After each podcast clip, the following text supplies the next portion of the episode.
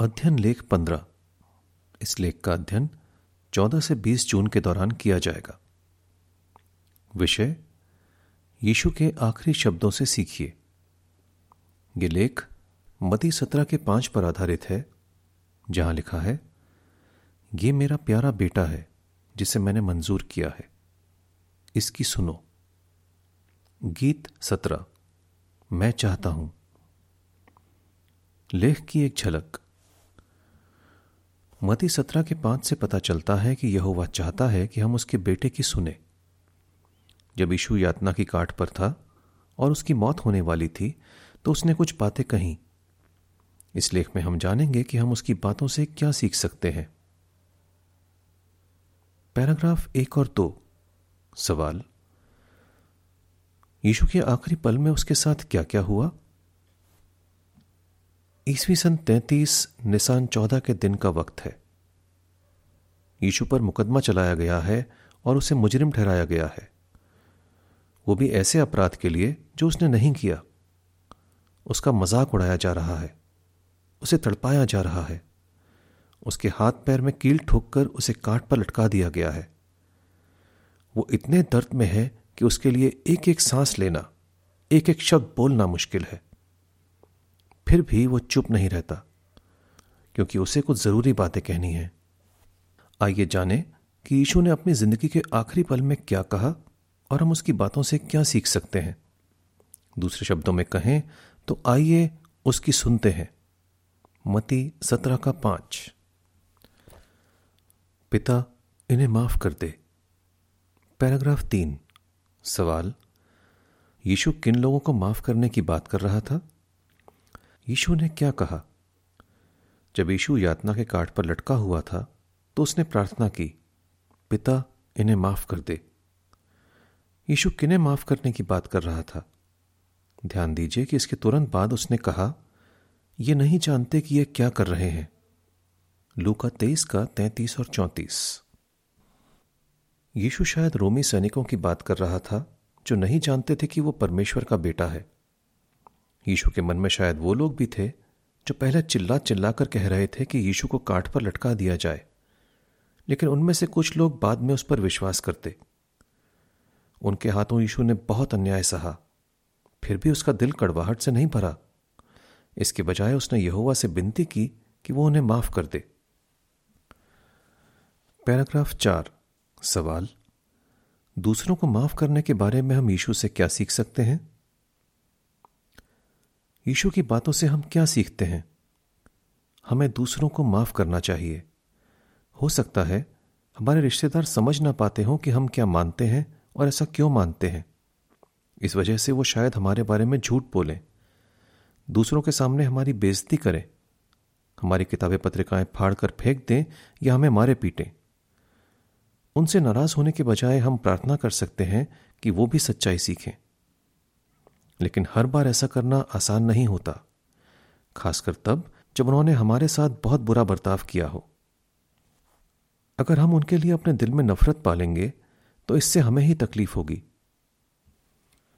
एक बहन बताती है, माफ़ करने का मतलब यह नहीं है कि दूसरों ने मेरे साथ जो किया, उसे मैं सही ठहरा रही हूँ, या मैं उन्हें छूट दे रही हूँ कि वो मेरे साथ ऐसा बर्ताव करते रहें। इसका मतलब है कि मैं उनसे नाराज़ नहीं रहना चाहती। और इस बात को भुला देना चाहती हूँ।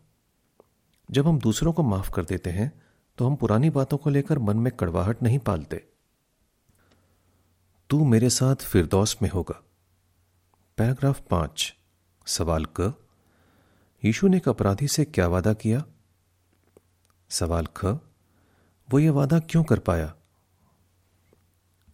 यीशु ने क्या कहा? यीशु के साथ दो अपराधियों को लटकाया गया था। पहले तो वो उसे बुरा भला कह रहे थे, लेकिन बाद में एक ने माना कि यीशु ने कुछ बुरा नहीं किया है। लूका तेईस का चालीस और इकतालीस। उसने ये भी माना कि यीशु को ज़िंदा किया जाएगा और एक दिन वो राजा बनेगा। उसने यीशु से कहा, जब तू अपने राज में आए तो मुझे याद करना। लूका तेईस का बयालीस। सच में, उस अपराधी में गजब का विश्वास था। गौर कीजिए कि यीशु ने उस अपराधी से क्या वादा किया। मैं आज तुझसे सच कहता हूँ, तू मेरे साथ फिरदौस में होगा। लूका तेईस का तैतालीस। फुटनोट। यीशु यह नहीं कह रहा था कि वह अपराधी स्वर्ग जाएगा, बल्कि उसे धरती पर फिरदौस में ज़िंदा किया जाएगा। फुटनोट समाप्त। यीशु यह वादा इसलिए कर पाया क्योंकि वो जानता था कि उसका पिता दयालु है और वो उस अपराधी पर ज़रूर दया करेगा। पैराग्राफ छ। सवाल। यीशु ने उस अपराधी से जो कहा, उससे हम क्या सीखते हैं? यीशु की बातों से हम क्या सीखते हैं? यीशु हूबहू अपने पिता जैसा है। उसके शब्दों से पता चलता है कि यहुआ बहुत दयालु है। अगर हम अपने पापों पर अफसोस करें और यीशु के फिरौती बलिदान पर विश्वास करें तो यहुआ हमें माफ़ करेगा। कुछ भाई बहनों को लगता है कि उन्होंने पहले जो बुरे काम किए थे, उनके लिए यहुआ उन्हें कभी माफ़ नहीं करेगा। लेकिन जरा सोचिए, अगर यीशु उस अपराधी पर दया कर सकता है, जिसने अभी अभी विश्वास करना शुरू किया था तो यहुवा अपने उन सेवकों पर दया क्यों नहीं करेगा, जो सालों से उसकी सेवा कर रहे हैं? देख तेरा बेटा, देख तेरी माँ। पैराग्राफ सात, सवाल क। योहन्ना 19 के 26 और 27 के मुताबिक, यीशु ने मरियम और योहन्ना से क्या कहा? सवाल ख उसने ऐसा क्यों कहा? यीशु ने क्या कहा? योहन्ना 19 के 26 और 27 में लिखा है, जब यीशु ने अपनी माँ को और इस चेले को जिससे वो बहुत प्यार करता था, पास खड़े देखा तो उसने अपनी माँ से कहा, देख तेरा बेटा। इसके बाद यीशु ने उस चेले से कहा, देख तेरी माँ। उसी दिन वो चेला मरियम को अपने घर ले गया, ताकि वो उसके यहाँ रहे। यीशु को अपनी माँ मरियम की चिंता हो रही थी, जो शायद विधवा हो चुकी थी। उसके भाई बहन मरियम की रोज़मर्रा की जरूरतें पूरी कर सकते थे, लेकिन वो यहुवा की सेवा करने में उसकी मदद नहीं कर पाते, क्योंकि शायद वो तब तक यीशु के चेले नहीं बने थे। फिर यीशु ने योहन्ना के बारे में सोचा, क्योंकि वो उसका सबसे अच्छा दोस्त और वफादार प्रेषित था। यीशु उन लोगों को अपना परिवार मानता था, जो यहुवा की सेवा करते थे। इसलिए उसने अपनी माँ की ज़िम्मेदारी योहन्ना को सौंप दी। उसने मरियम से कहा, देख तेरा बेटा। और योहन्ना से कहा, देख तेरी माँ। यीशु को पूरा यकीन था कि योहन्ना यहुवा की सेवा करने में मरियम की मदद करेगा। उस दिन से योहन्ना मरियम को अपनी माँ मानने लगा और उसकी देखभाल करने लगा। सच में, यीशु अपनी माँ से कितना प्यार करता था, जिसने उसे जन्म दिया था और जो मौत के वक्त भी उसके साथ थी। पैराग्राफ आठ, सवाल। यीशु ने मरियम और योहन्ना से जो कहा, उससे हम क्या सीखते हैं? यीशु की बातों से हम क्या सीखते हैं? मंडली के भाई बहनों के साथ हमारा रिश्ता मज़बूत हो सकता है। इतना मज़बूत जितना कि हमारे अपनों के साथ भी ना हो। परिवार के लोग शायद हमारा विरोध करें, हमें ठुकरा दें। लेकिन अगर हम यहुवा के करीब रहें और उसके संगठन से जुड़े रहें तो यीशु ने वादा किया है कि हमने जो खोया है, उसका हम सौ गुना पाएँगे। यानी हमें मंडली में बहुत से बेटे बेटियाँ और माँ बाप मिलेंगे। ये जानकर आपको कैसा लगता है कि आप एक ऐसे परिवार का हिस्सा हैं, जहाँ सब एक दूसरे से प्यार करते हैं और यहुआ की उपासना करते हैं? मेरे परमेश्वर, तूने मुझे क्यों छोड़ दिया?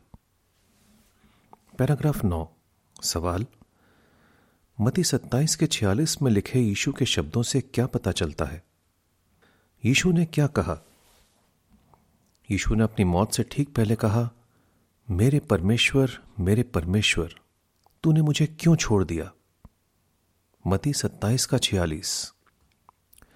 बाइबल साफ़ साफ़ नहीं बताती कि यीशु ने ये शब्द क्यों कहे, लेकिन उसने जो कहा, उससे हमें कुछ बातें पता चलती हैं। पहली बात यह शब्द कहकर यीशु उस भविष्यवाणी को पूरा कर रहा था, जो भजन बाईस के एक में लिखी है।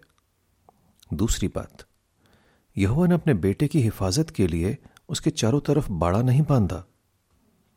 अयूब एक का दस। यीशु जानता था कि यहुआ ने उसके दुश्मनों को छूट दी है कि वो उसके विश्वास को पूरी तरह परखें। यीशु को जिस हद तक परखा गया, उतना किसी और इंसान को नहीं परखा गया। तीसरी बात उसके शब्दों से यह भी पता चलता है कि उसने ऐसा कोई अपराध नहीं किया था जिसके लिए उसे मौत की सजा दी जाए। पैराग्राफ दस, सवाल। यीशु ने अपने पिता से जो कहा, उससे हम क्या सीखते हैं?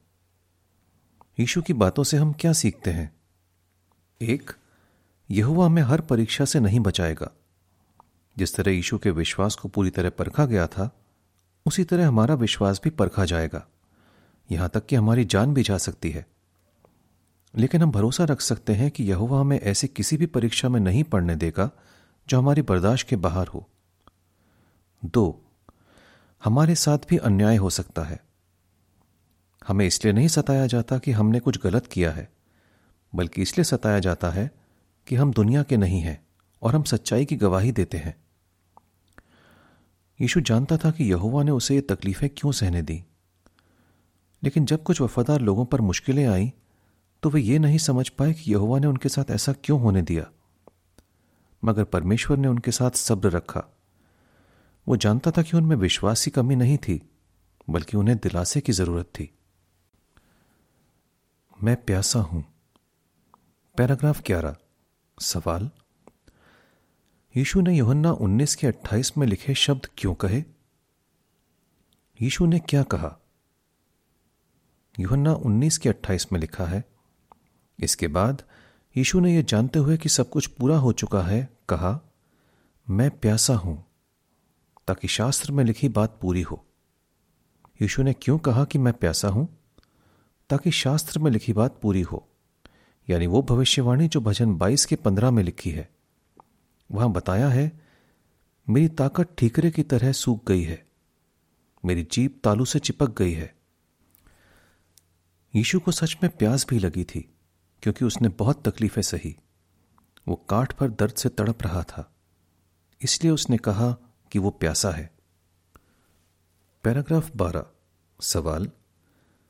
यीशु ने जो कहा, उससे हम क्या सीखते हैं?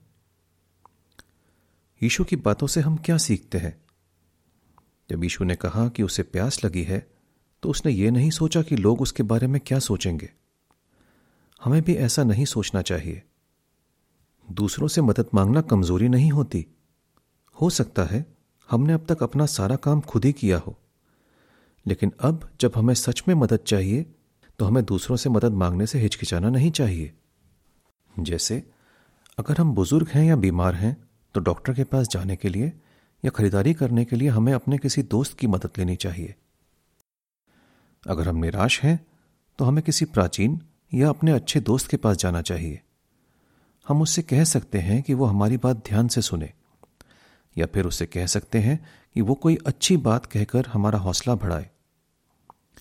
याद रखिए कि भाई बहन हमसे बहुत प्यार करते हैं और मुसीबत की घड़ी में हमारी मदद करना चाहते हैं।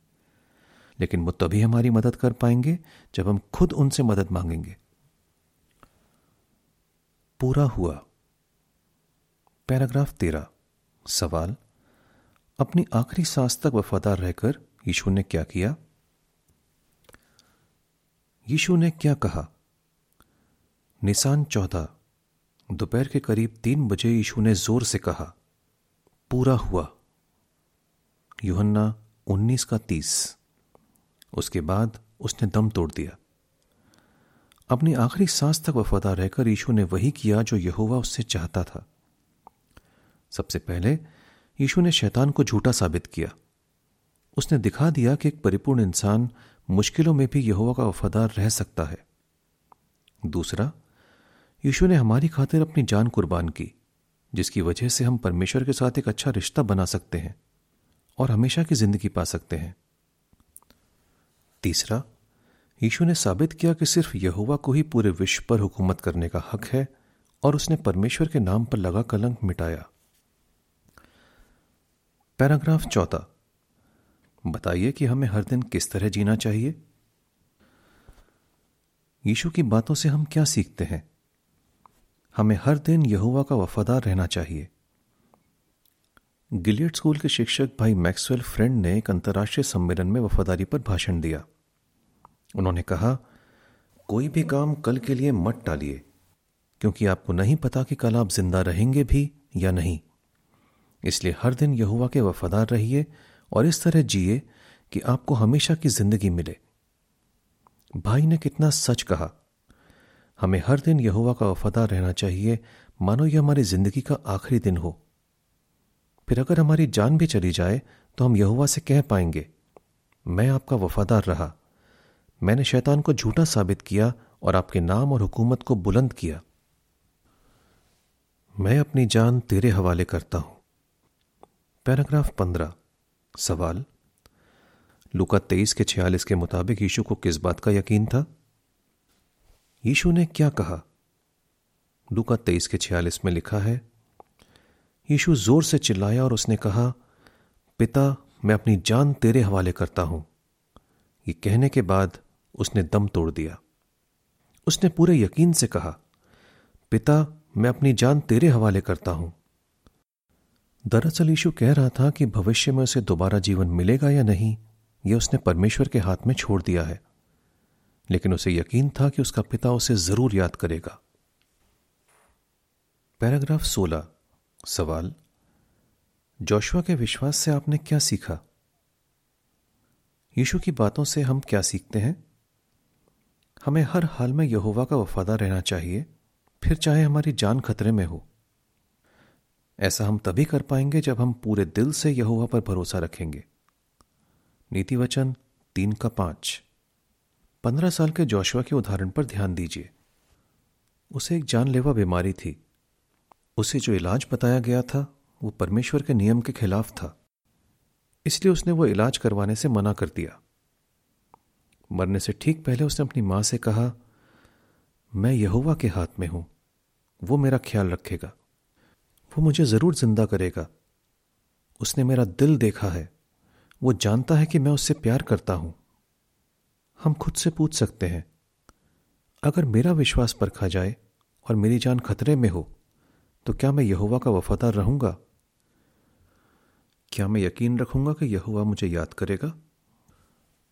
पैराग्राफ सत्रह और अट्ठारह सवाल, हमने यीशु के शब्दों से क्या क्या सीखा? यीशु के आखिरी शब्दों से हमने बहुत सारी बातें सीखी। हमें दूसरों को माफ़ करना है और यकीन रखना है कि यहुवा हमें माफ़ करेगा। मंडली में ऐसे बहुत से भाई बहन हैं जो हमारी मदद करना चाहते हैं, लेकिन वो तभी हमारी मदद कर पाएँगे जब हम उनसे मदद मांगेंगे। हमने ये भी सीखा कि मुश्किलों में यहो हमारी मदद करेगा। हमें हर दिन उसका वफादार रहना चाहिए और ऐसे जीना चाहिए मानो यह हमारी ज़िंदगी का आखिरी दिन हो। हमें इस बात का यकीन रखना चाहिए कि अगर हम मर भी जाएँ तो यह हमें ज़िंदा करेगा।